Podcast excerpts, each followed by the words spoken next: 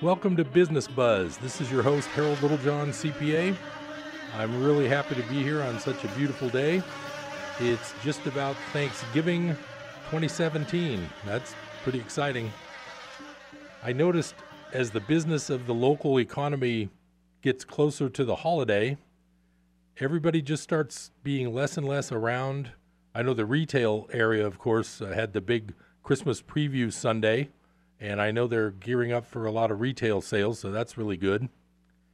But as far as office people and appointments, people just aren't in the mood to really do a lot of work this week, so that's kind of good. We're in a, a holiday week. It's kind of nice. So today, I'm sort of feeling like my main goal for the listeners is for you to understand that you need to protect your money. Now, as far as business and income, I'm also here to help with how do you lower your taxes? How do you keep everything going right? How do you calculate proper uh, bookkeeping and you know who should be helping you with those things? That's part of my business also. But here on Business Buzz, I really like to talk to everyone because not all of you are self-employed. Some of you are retired and so you're really not in the current business world per se.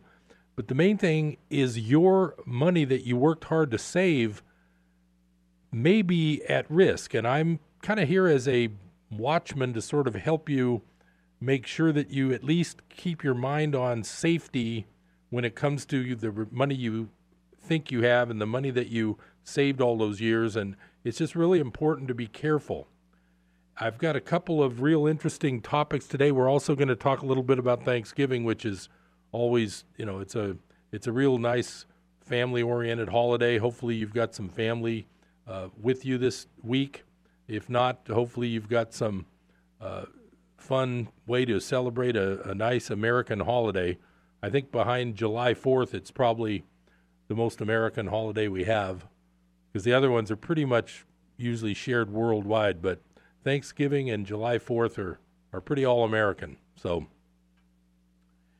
now the first topic I wanted to talk to you about is that everybody's aware of what's called the FDIC, and that's where they have told you that your bank accounts are guaranteed by the federal government agency called the Federal Deposit Insurance Corporation. I've talked about this in the past, but it's a good reminder the total amount in bank accounts in the United States that are, quote, FDIC insured, I believe are something like five or six trillion dollars, something to that effect. The FDIC's reserves, I believe the last time I read them, were somewhere around 40 or 50 billion dollars. When I did the math on that ratio, if there was a large banking problem, each thousand dollars that you have, if they were to reimburse everybody using their quote reserve, I believe something like each thousand dollars in the bank, you would get back something like four dollars. It was either four dollars or forty cents. I can't remember the math right off the top of my head. What does that mean for you? It means that if there were to be some sort of systemic bank problem, and they decided to kind of lock up the bank accounts, there might not be enough insurance to give you anything near what you think you have. So when they tell you you're insured to $250,000 per bank, just be careful. And the reason the reason I want to say be careful especially now is not only is the reserve kind of a joke being such a low percentage, but I've got an article here that came out on the 19th which is uh, just pretty recent it's from my favorite news website, the one I just kind of watch all day long because they post something every hour or two that's always real good, up to date financial news. The website's called zerohedge.com, just like it sounds, zerohedge.com. And this article is called ECB Proposes End to Deposit Protection.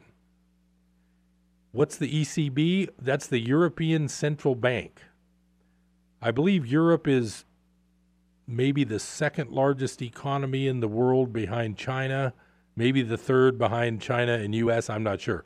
But Europe as a group is a very large economy, and their central bank's called the ECB.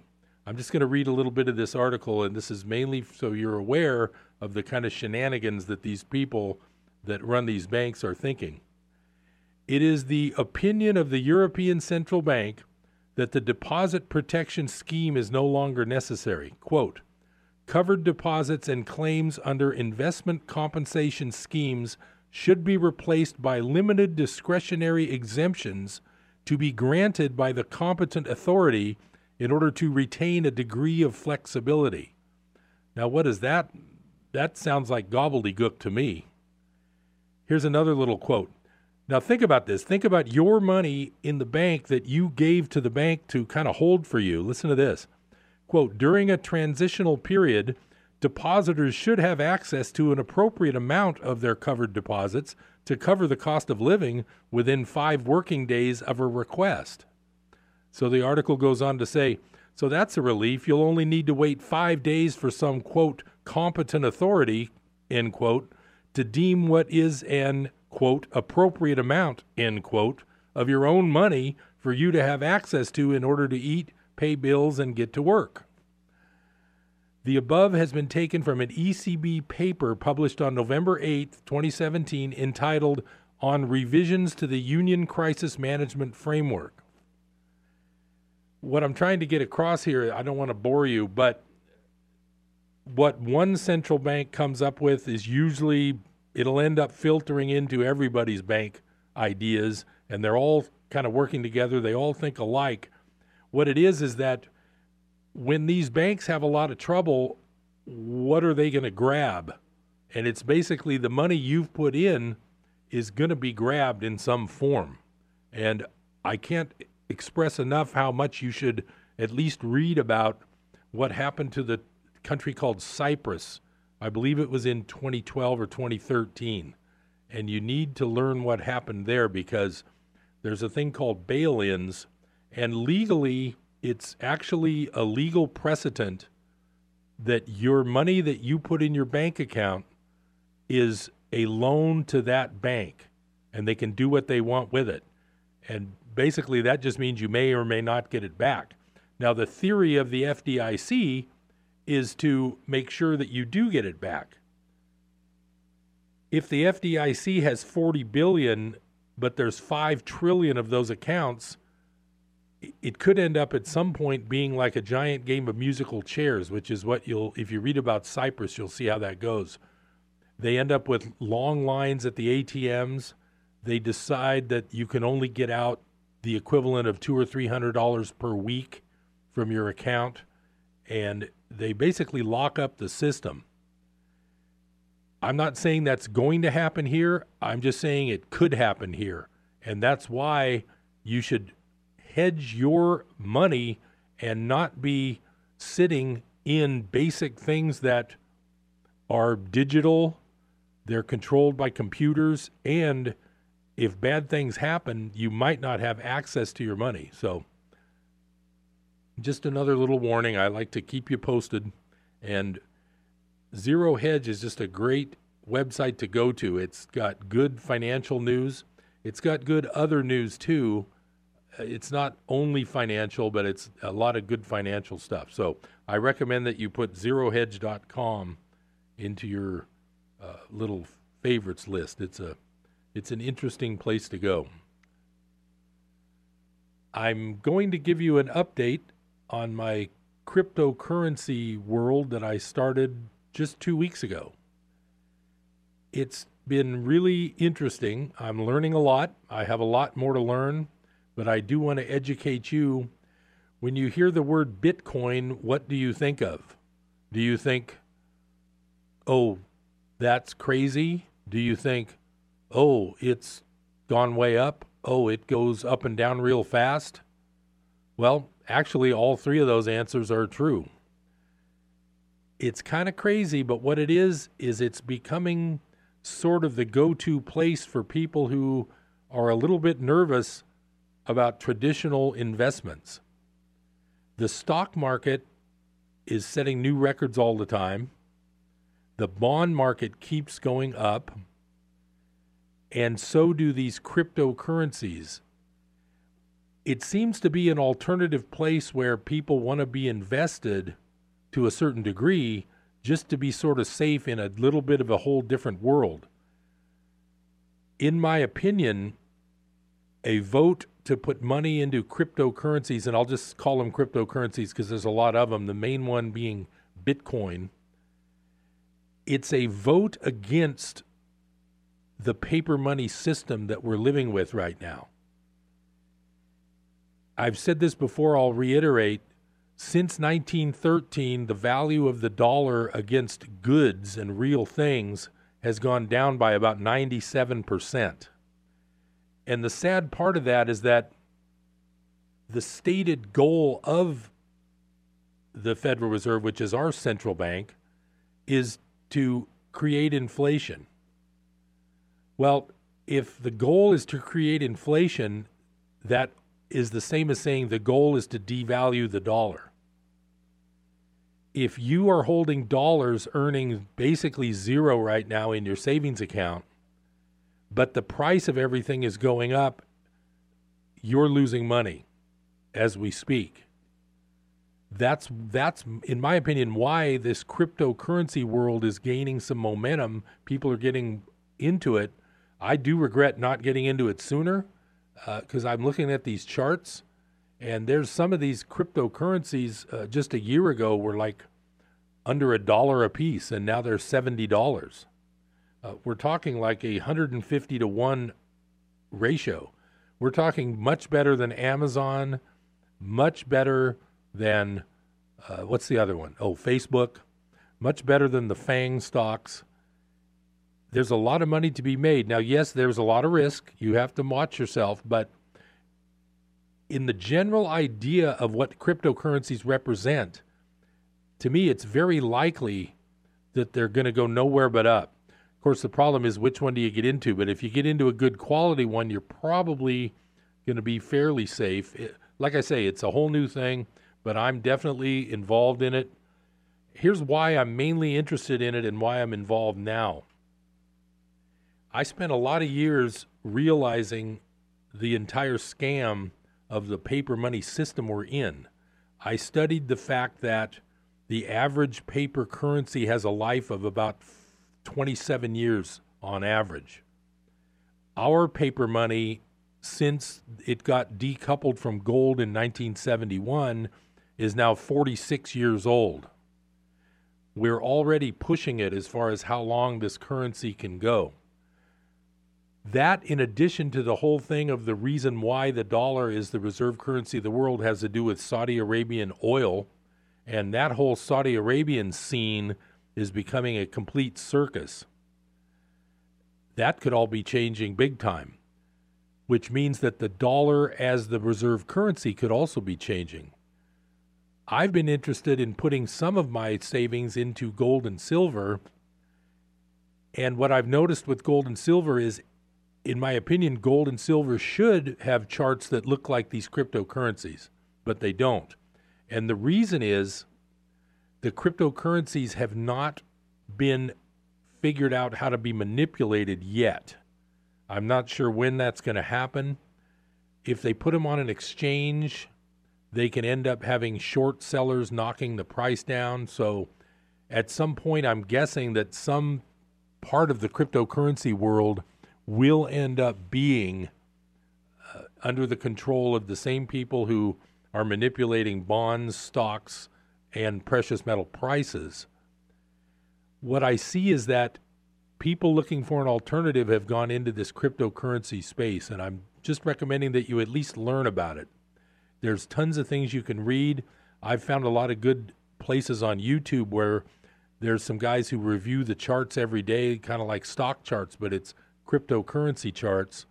And when I do get back from the break, I'm going to educate you a little bit on how the world works as far as the prices of things and how these prices get arrived at. I've got a really good short description of that that I'm going to share with you after the break. It's just not that it's not that big of a jump in a leap of faith to think about in case paper money does lose its luster, when people lose confidence, that's when it goes down. I've talked about Venezuela before. It's terrible there. There's there's hyperinflation. The shelves are clean of things. Everybody's hoarding what they can get. It's really bad. So when we come back from the break, I'm going to give you a little bit more detail on what I'm talking about, and it's very interesting stuff. This is Harold Littlejohn, CPA on Business Buzz. See you in a minute.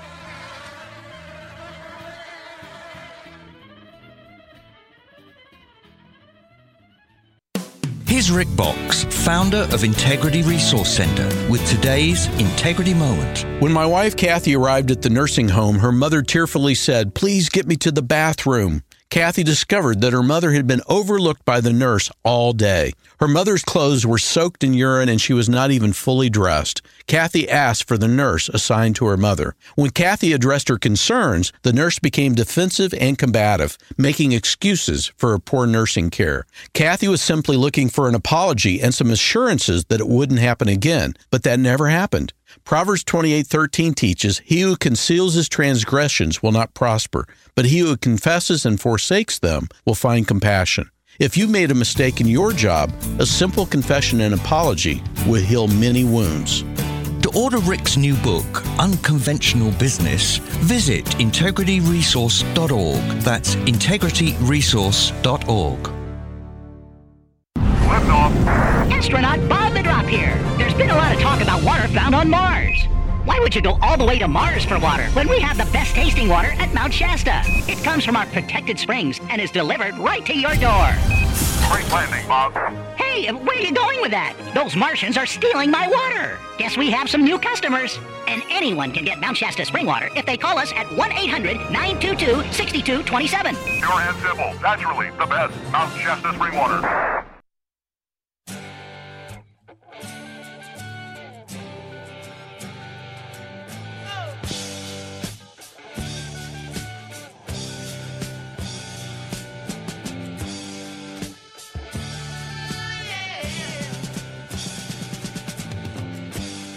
Welcome back to Business Buzz. Harold Littlejohn, CPA, here on a, another beautiful Chico day. I was talking about this price manipulation. What it is is that the markets that we look at and that we live with are supposed to be representing true value of the things that you're looking at. But what I'm trying to get across here is that there is no real true value going on in most of the markets these days.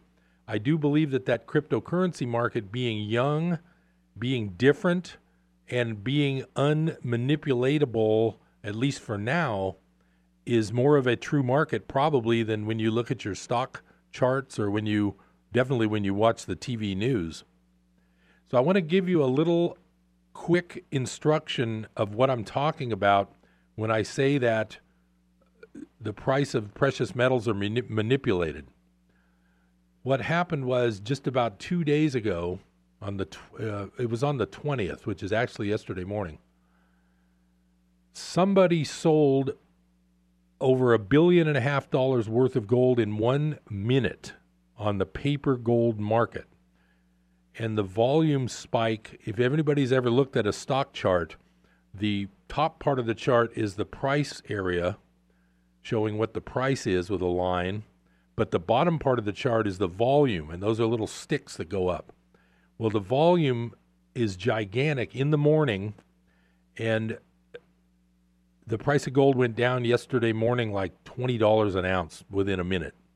So anybody now here's here's what I'm saying. The whole plan for this is that if you saw that your savings was sitting there earning zero interest, but if you saw that gold was climbing from a thousand an ounce to two thousand an ounce to five thousand an ounce to twenty thousand an ounce, what do you think your reaction would be? What would you think you would do? A lot of people, and I've seen this happen at, at because I've got a lot of clients that we discuss money. A lot of people will take money out of the bank and buy an ounce of gold. And the reason why this manipulation is going on is because that cannot happen the system will implode if enough people need to pull money out of the bank. And so that's what I'm trying to explain here. So I want to give you this real good short article that explains this. So, uh, this article says just a little reminder about how this works. Nobody in their right mind would come in and all of a sudden have to sell 12,128 contracts for getting the price. That's over $1.5 billion in gold sold in one single minute. Now, I will point out here each contract represents 100 ounces of fake gold that nobody has in their possession here. These exchanges do not have that much gold.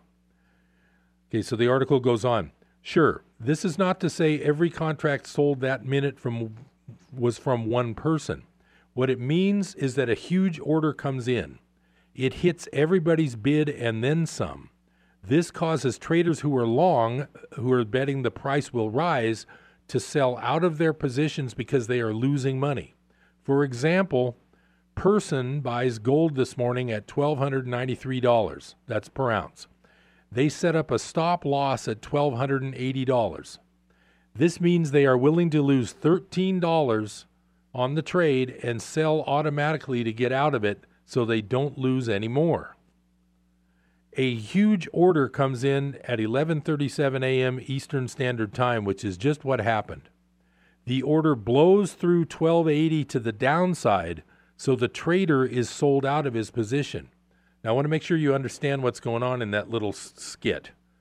Somebody at 8 o'clock in the morning, well, 8 o'clock uh, our time, 11 o'clock Eastern, bought gold when it was 12.93 an ounce, but said in essence, I'm buying gold because I think it's going up.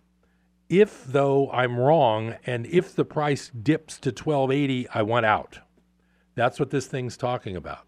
So when someone came in and sold a billion and a half dollars of fake paper gold, it pushed the price down so low that the 1280 price was achieved and the guy who bought it at 1293 a half hour ago just lost $1300 per contract. So I'm going to read that again. Person buys gold this morning at 1293. They set up a stop loss at 1280. This means they are willing to lose $13 times 100 on the trade and sell automatically to get out of it so they don't lose any more. A huge order comes in at 11:37 a.m. Eastern, which is just what happened. The order blows through 1280 to the downside so the trader is sold out of his position. Now multiply this by hundreds and hundreds of traders that are in the market setting stop losses to not lose too much money. When the banks flood the sell orders, the longs losing money are forced to sell out of their positions. Others legitimately trying to sell must sell at a lower price because there is a massive order dropping that price. The banks, on the other hand, just sold all that gold. They didn't have any gold. They sold it short, meaning they sold it first and have to buy it back later. Now, I'm going to just interject here. They say the banks. What the point of this article is, is that no individual trader would sell like that. This is done by banks with unlimited money to burn, which is our tax money. If they buy it back later at a lower price, they make money. They sold it for 12.93 and bought it from our trader above at 12.80. The bank made $13. Our trader lost $13, and since the trader does not have unlimited money, but because the banks can sell unlimited paper gold to push down the price, the bank wins. The time when it stops is when there is no gold left on the COMEX, which is the exchange that supposedly holds all the gold, to deliver. That is the point when the manipulation is up. Until then, the banks can always strong arm the individual because the banks print the money and the paper gold. But there is indeed a limit to selling short because actual gold has to be delivered. The other thing forcing a floor where the price can't get go lower is the cost of production. Printing paper gold is free, but mining the real thing costs money. So they can't push too far. It's a delicate balance, but it works and will work until it won't. And that is when we see perhaps, quote, commercial signal failure, which is when they sold too much gold and can't deliver it all. And then this article says, Welcome to your first lesson in market manipulation and price suppression 101. Except real physical gold and silver is very expensive to mine and must be delivered into the market, so the real thing backstops the downside manipulation. So, anyway, I wanted to point that out to you because a lot of people don't understand when I try to explain to them that the price of metals is being manipulated. They're thinking, well, how can that be? I can call, I can call some place that I find on the internet, and I can order uh, two ounces of gold, and I can buy it for twelve ninety three an ounce or whatever the going price is. And the answer to that is yes. You can buy a couple of ounces of gold for twelve ninety three, and that keeps everybody happy and everybody thinking that is the price of gold.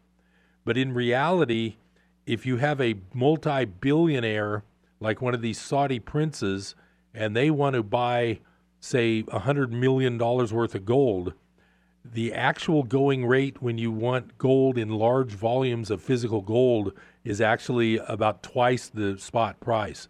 Those guys are probably paying two to three thousand dollars an ounce to get large amounts of gold into their hands right now.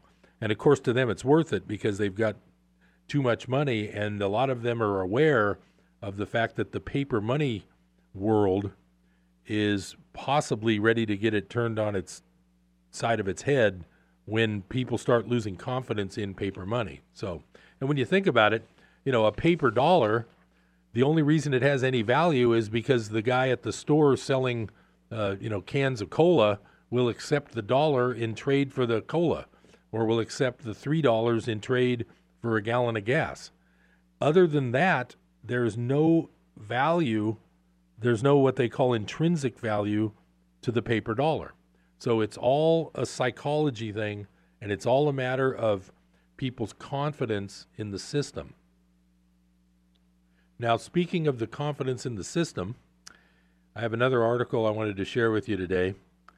It's another one from my one of my favorite authors, Egon von Greyerz, G R E Y E R Z, and his company. It looks like it's called Gold Switzerland. He's a Swiss guy, and I do like to read from him now and then because he he has these short articles that succinctly kind of keep everything in perspective. And as soon as this breaks over, we're going to come back and listen to a little bit of Egon. So, Harold Littlejohn CPA will be right back.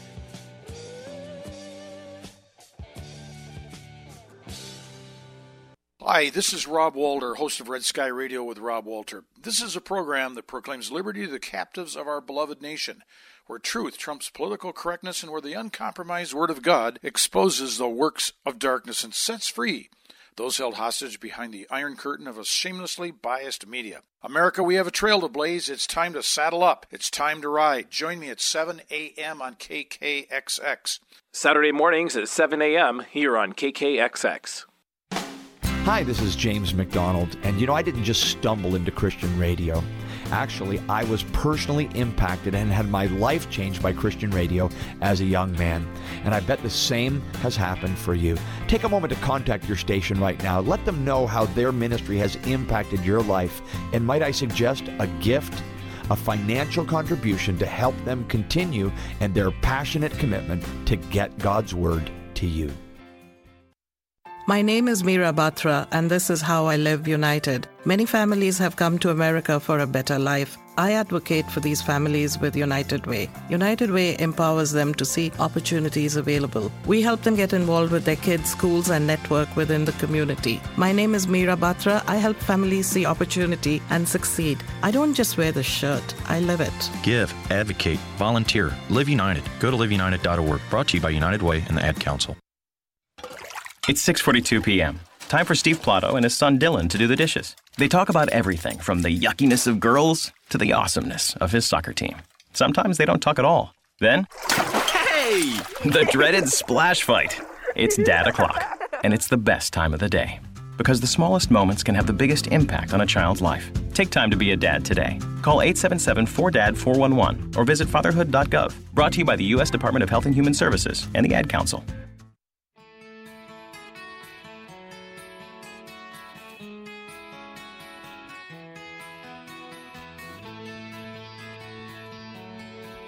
Welcome back to Business Buzz. Harold Littlejohn, CPA here. Another gorgeous Chico day. I can't get over how nice it is here this time of year. Usually, I notice that Thanksgiving is very often a real nice, clear, cool day, and hardly ever any rain on Thanksgiving. So, hopefully, we'll have that this Thursday also.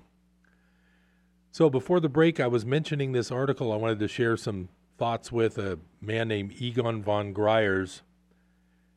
He's talking about the biggest wealth transfer in history. And he says the concentration of wealth in the world has now reached dangerous proportions. The three richest people in the world have a greater wealth than the bottom 50%. The top 1% have a wealth of $33 trillion, while the bottom 1% have a debt of $196 billion. The interesting point is not just that the rich are getting richer and the poor poorer. More interesting is understand is to understand how did we get there and what will be the consequences. Then he mentions that uh, if you guys have heard of what's called the Panama Papers, it was a revelation of a leaked thing from a big investment place down in Panama, which is sort of like a tax haven secret, kind of like Switzerland used to be. And so, Panama, it turns out there's a scandal called the Panama Papers, and it's got all these details of these uh, drug money and uh, money that's been secretly flying around with these rich guys' accounts and linking to various famous people. And it's pretty sad. Anyway, I'm going to just read this real quick because this is really interesting. As the socialist dominated media dig into the Panama Papers to attack the rich and tell governments to tackle the unacceptable face of capitalism, nobody understands the real reasons for this enormous concentration of wealth. Sadly, and I agree with this wholeheartedly, no journalist does any serious analysis of any issue, whether it is fake economic figures or the state of the world economy.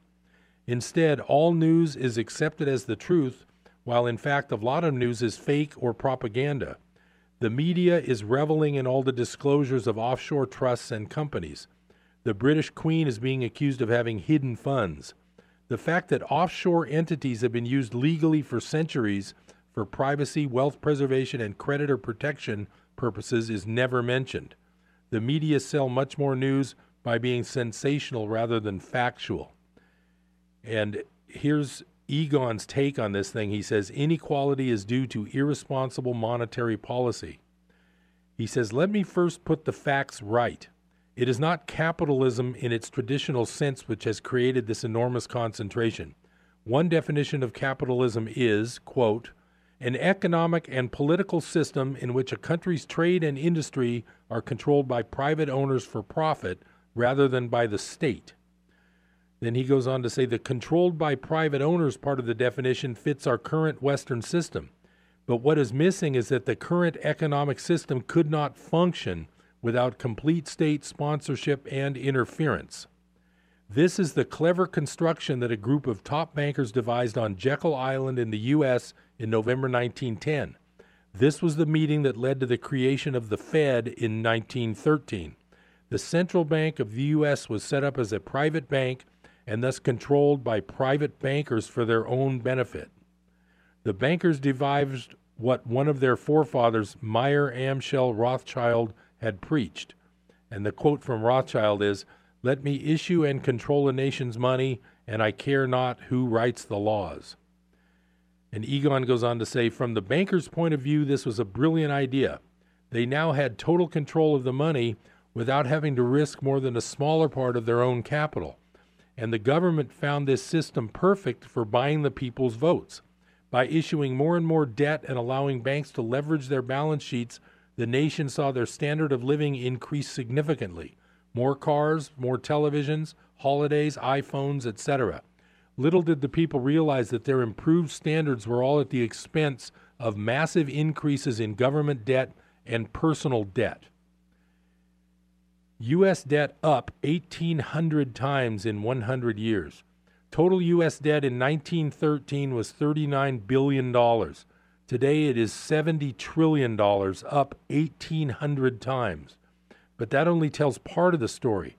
There were virtually no unfunded liabilities in 1913. Today there are 130 trillion dollars of those. So adding the 70 trillion debt to the unfunded liabilities gives a total liability of 200 trillion dollars. In 1913, U.S. debt to GDP was 150%. Today, including unfunded liabilities, the figure becomes almost 1,000%. This is the burden that ordinary Americans are responsible for, a burden that will break the U.S. people and the U.S. economy as well as the dollar.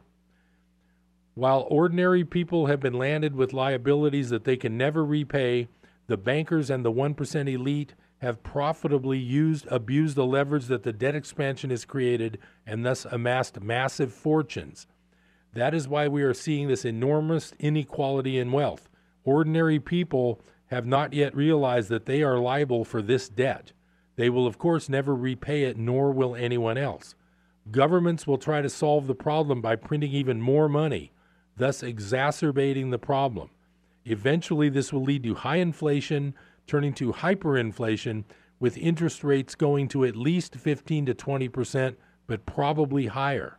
At that point, central banks have lost total control of their interest rate manipulation. The world will then discover that this time the money printing will have no effect, as manufactured money can never create wealth. The consequences of the implosion of debt and assets will lead to the biggest transfer of wealth in history. As debt implodes, so will all the bubble assets. Stocks, bonds, and property will decline between 80% and 100%.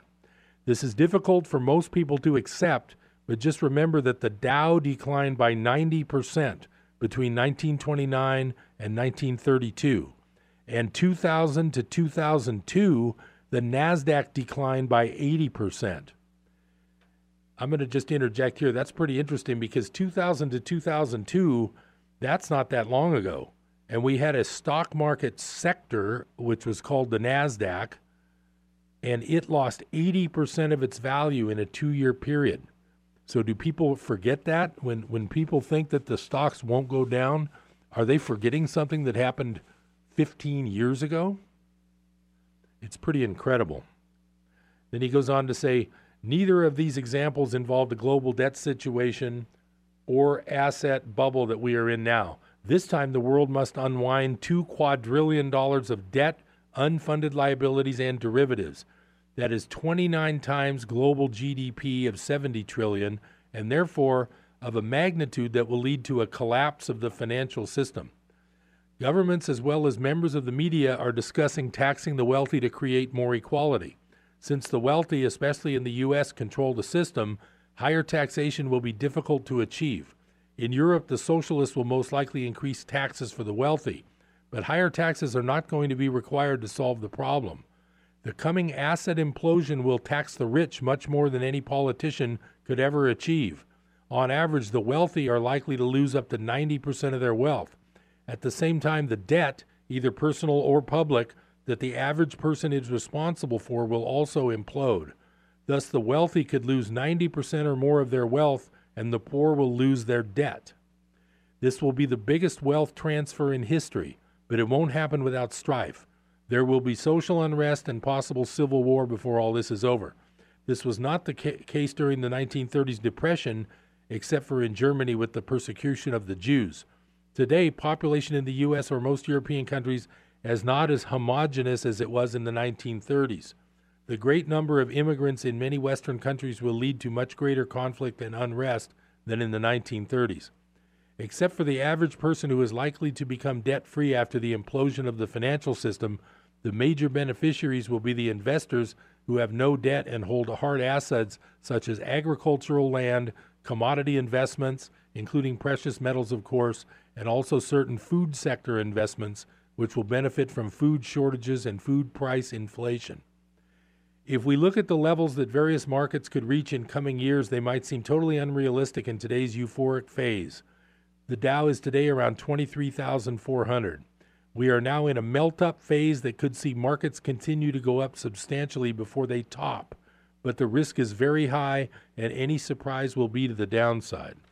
So, anyway, what he's saying is that if the stock market crashed 90% in 1929 to 1932, and part of the market that was in a huge bubble crashed 80% just 15 years ago in 2002, what does that say for the possibility of the market today? I could go on and on and on. I kind of have. I don't want to bore you with a bunch of gloom and doom. But like I say, my mission here is to try to make sure that you are protecting yourself and not getting suckered into this trap that paper money and paper assets seem to be bubbling into these days. It's pretty amazing. If you look at these charts, you could take a chart right now of like Apple. I'm not sure. I saw a blurb on the television today, but I wasn't listening. I just saw it from a distance. And it looked like they were talking about Apple being at new highs, and I'm really not sure that's the case. But it just seems really amazing to me that stocks could be at all time highs with the amount of strife and the amount of unemployment that I see as a businessman who spends most of his day every day on Mangrove Avenue in Chico. I see a lot of strife that does not indicate a healthy economy, to say the least. And of course, for Thanksgiving, it's a good idea to remember that there's a lot of good organizations in our area that are actually feeding a lot of people. And I heard on Jerry O'Lennon's show the other day, the Megalia Church had a huge thing where I think a thousand to fifteen hundred people have a turkey dinner, which is pretty good. I'm not sure what the date was on that one. I do know uh, Jesus Center feeds a lot of Thanksgiving dinners, and it's really good to know that the local charities do a do the best they can to help people. But this economy, it's it's just not as good as they say it is. So we're going to come back with a little Thanksgiving trivia, some fun with that, and I look forward to this great holiday week. So Harold Littlejohn CPA, I'll see you right after this break. Stay tuned.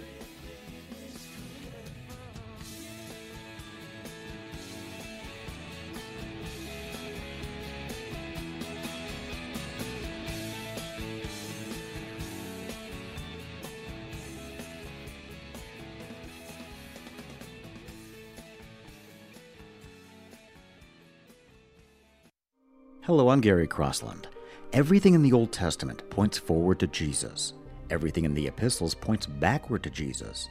That's why I encourage people to read the words of Jesus every day. This is where emotional and spiritual health come from. Jesus said, If you love me, you will obey my commandments. Well, where do you read his commandments? But in the Gospels. Now, I know that it's easy to get a little confused when jumping between one Gospel and the next, which is why I wrote the Merged Gospels. It's where all four Gospels are literally translated from the Greek, broken down word by word, and merged back together into one beautiful chronological story with not one word of Scripture removed. You can't buy it in stores. It's available only online at mergedgospels.com. It's great for new believers, for personal devotions, and for group studies. There's also an audiobook. And as always, you get to name the price. Just go to mergedgospels.com. Every day I wake up at 5 to give Dad his medicine. Every day I wake up at 5 to give Dad his medicine. At 6 I make his breakfast. Every day I wake up at 5 to give Dad his medicine. At 6 I make his breakfast. At 7 I shower. Every day I wake up For those caring for a loved one, we hear you. That's why AARP created a community to help us better care for ourselves and the ones we love. Visit aarp.org/caregiving. Brought to you by AARP and the Ad Council.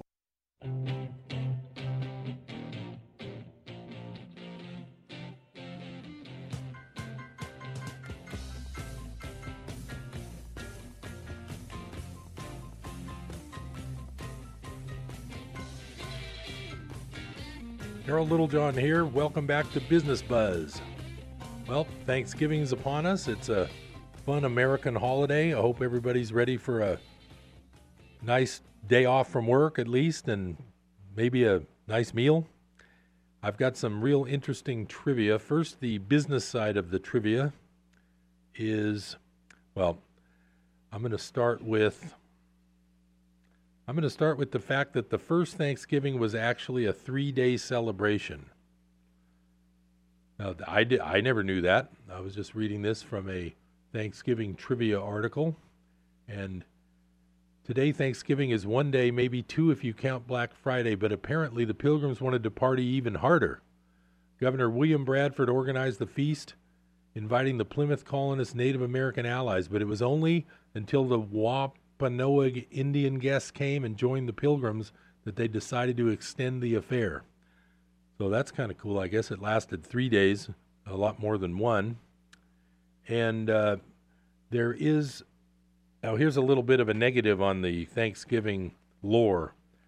There is truly no definitive proof that the bird we wait all year to eat, which is talking about the turkey, was even offered to guests back in 1621. However, they did indulge in other interesting foods like lobster, seal, and swan. Well, that, that doesn't sound too great. I'm not sure about uh, seal and swan. Uh, I'm lobster is interesting too, but I won't get into that whole thing. Now, there is a. Let me see what else we got. Oh, the woman behind Mary Had a Little Lamb is also responsible for Thanksgiving's recognition as a national holiday. I didn't know that. In 1863, writer and editor Sarah Josepha Hale convinced President Abraham Lincoln to officially declare Thanksgiving a national holiday. Hmm. That's interesting. She wrote countless articles and letters to persuade the president, and the rest is history. Well, that uh, that's good. So I guess uh, Lincoln Lincoln has other things even more than uh, more than just uh, winning the Civil War. Poor guy. Things didn't end too well. Now, here's another interesting fact. Uh, every, I think everybody's aware of the Macy's Thanksgiving Day Parade. That's always a lot of fun. The first Macy's Thanksgiving Day Parade didn't feature any balloons. Hmm. But when the parade made its big debut in 1924, it did have something that might be even cooler than balloons animals from the Central Park Zoo.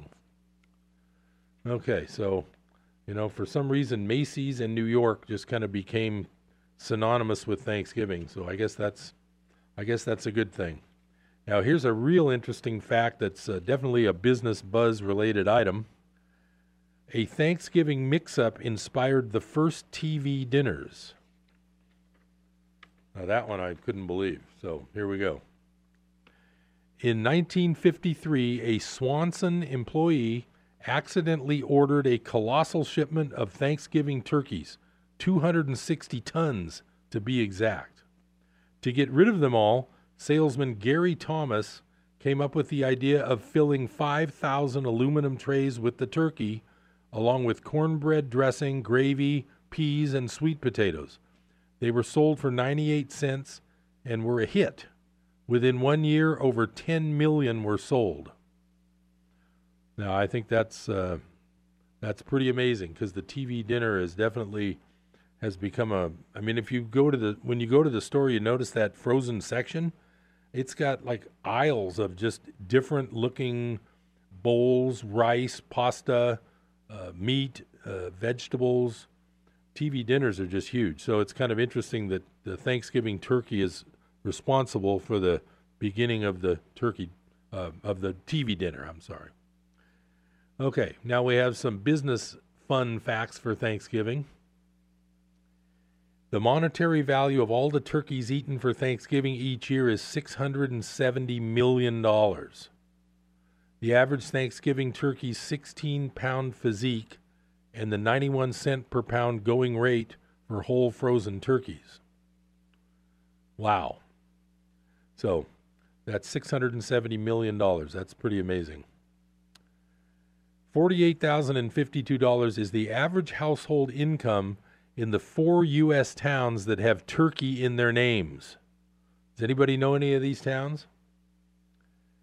There's Turkey Creek, Arizona, Turkey Town, North Carolina, Turkey Creek Village, Louisiana, and Turkey City, Texas, according to the U.S. Census Bureau. That's 36% less than the 74,000 average earned by the American average American household. Okay. $50.11. I believe this might be from a year ago, but um, the average cost of a 10 person Thanksgiving meal, according to the American Farm Bureau Federation, Unfortunately, the five or so hours of exercise that it will take to burn off the 4,500 calories consumed by the average person 3000 from the meal and 1500 from snacking and drinks figure to be worth even more. Well, you know, to be honest, I guess if you were valuing the pound of turkey at 91 cents, then I suppose it could be 10 persons could eat a Thanksgiving meal for $50. But only if it's 90 cent a pound turkey cuz $5 a piece that sounds kind of hard to do. But then again, if you're just eating 90 cent per pound turkey plus some vegetables, have you ever noticed if you go to the store and just stick to the vegetable area, you'll spend a lot less than if you head to the more expensive boxed and, and packaged items? And I remember one tip I learned from my nutrition class when I was at Chico State, Cal State Chico, I should say. It was like, do you ever notice that everything good is around the edge of the store? So, all around the edge of the store is the bakery and the homemade bread, the homemade deli items, the milk, the cheese, the butter, the yogurt, the good stuff is all around the edge, the eggs, things like that, and the vegetables. But the interior of the store is all the packaged, expensive, overpriced, sugary stuff. You ever notice that? One thing I did notice the other day, which I was, I'm not shocked, but it was kind of weird. I was at a, I was out of town and I had a bowl of cereal for breakfast at a restaurant, and it was one of those ones that came in a box because it was like a buffet breakfast. And the cornflakes actually said, if you notice some of the things you buy at the store, it says non GMO product, making sure that you don't get genetically engineered food, and it says non GMO. Well, the cornflakes box actually said genetically engineered food. It's like they, I didn't know they had to advertise that, but they did. I'm not super young. I plan on living a long lot more years, but I'm not a real young guy. If I was a lot younger, I might shy away from the genetically modified food, but I'm not so sure you can really avoid it anyway, so I'm not going to take a side on that right now. Here's another factoid $299.60. The amount spent by the average Thanksgiving weekend shopper in 2015. So I think these figures are a year or so old according to the National Retail Federation. That accounted for almost one third of the average person's whole holiday budget of $953, and the timing was no coincidence. Nearly one third of Thanksgiving shoppers said they were motivated by sales and promotions. Well, that's kind of smart. Despite the discounts, it's important to keep spending under control during the holiday shopping season. Americans racked up more than $52 billion in debt during the final three months of last year, according to WalletHub's quarterly credit card debt reports. Boy, that's not good. Okay, here comes another factoid. Now, I know this is a year or two old now because it says $2.06, the average price of a gallon of regular gasoline last Thanksgiving. Oh boy. I do notice that now, even in Chico, it's getting hard to find gas much under $3. But I do know that if you look at the national averages, I believe they're always about 50, at least 50 or 60 cents lower than ours. And the low price in like the Midwest is probably, I'm guessing right now, would probably be around 230 or something. So we're definitely higher. We also had that 12 cent state tax kick in on November 1st that everyone was protesting about a few weeks ago. But it's a little bit disappointing to see that most gas stations are if they aren't at three dollars, they're pretty darn close. And I think the lowest gas I've seen lately has been like two seventy nine or two eighty four or something. So, yeah, the gas situation isn't looking that good. Well, remember, folks, everything in the world's going up, up, up, except gold and silver. So we just talked about that. Okay, here's another factoid about Thanksgiving. Oh, this is not a good one.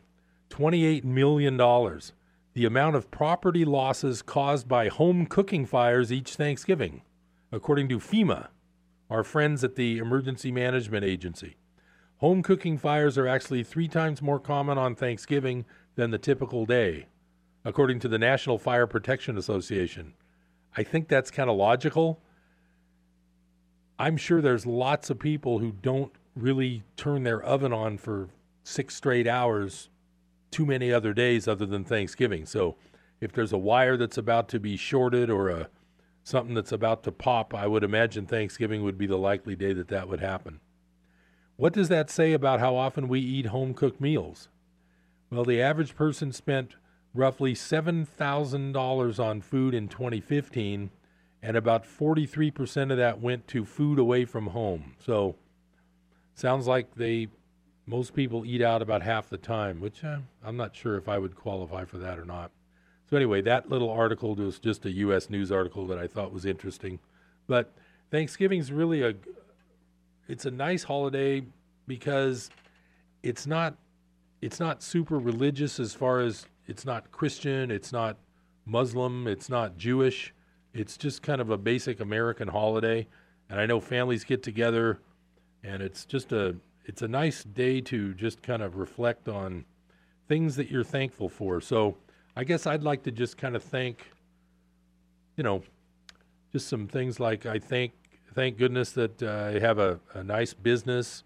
I have a great family. I enjoy every day in some respect, even if I have to work hard. I enjoy the people I know. I'm thankful for the fact that I have a circle of people that I talk to, and it's just a good thing just to be part of a group of people. I think living in Chico and uh, Northern California adds to that.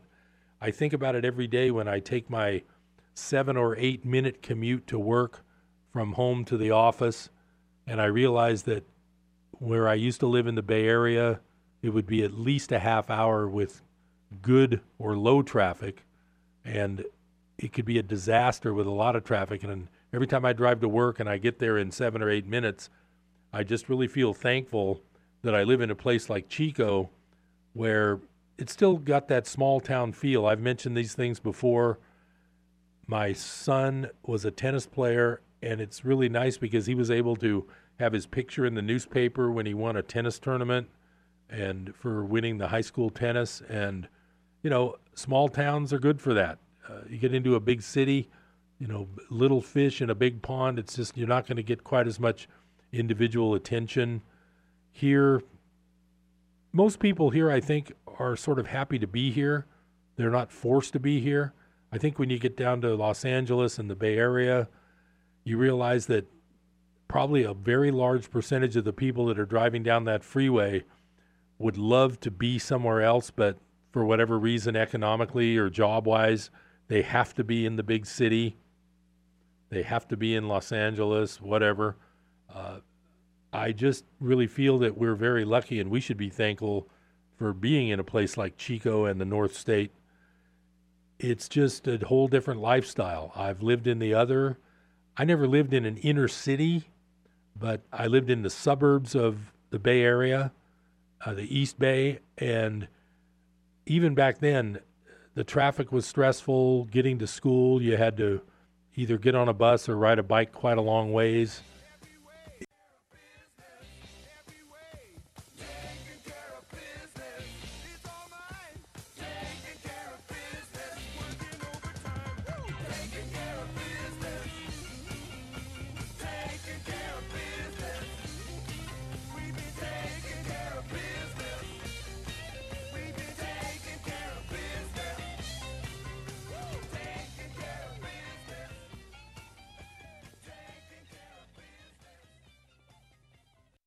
KKXX, Paradise, K280GL, Chico, and K283AR, Chico, Yuba City, Marysville. Rockhouse Dining and Espresso is known for their patio.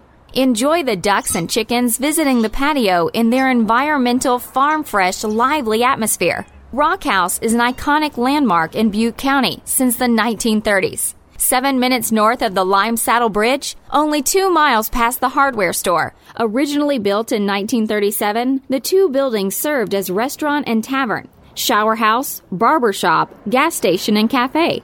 Live music every Saturday night in the fireside room. All natural hot spice cider, mochas, cappuccinos, caramel macchiatos, and pumpkin pies made right here from fresh pumpkins. Kent Westfield, Christian singer songwriter, is bringing acoustic music he's putting on his current album. Call before coming by for a list of live music. at 532 1889 at Rockhouse Dining and Espresso on Highway 70 in Yankee Hill. Come gather people, wherever you roam, and admit that the waters around you have grown, and accept it that soon you'll be drenched to the bone. Oh, the times Hello and welcome back. This is Eric, your host of Unfiltered Air. Boy, oh boy, here we are at Thanksgiving, and we know that there's lots of football games coming up, right? There's lots of stuff like that happening, parades and so forth. Just coming out of the NFL yesterday, th- this is unbelievable. Their their current solution, as they pander to these d- black players who are actually delusional, they're completely wrong about violence perpetrated against black people by police. Statistically, they're f- completely false. We talked about it yesterday. You are in far more risk if you're a white person confronted by the police than you are a black person per capita. That means by per um, number per the population.